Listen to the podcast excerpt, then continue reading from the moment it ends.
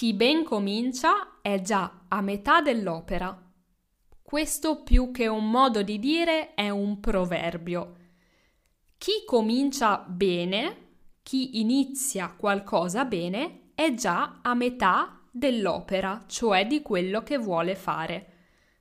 Quindi, se dobbiamo compiere qualcosa, per esempio scrivere un libro, creare un corso, pulire la casa, se iniziamo bene, è come se fossimo già a metà dell'opera, cioè del lavoro.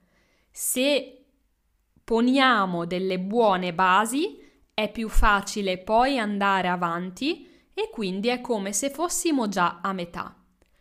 Per esempio, tu studi l'italiano e io ti posso dire che se hai cominciato bene il tuo percorso di studio, sei già a metà dell'opera.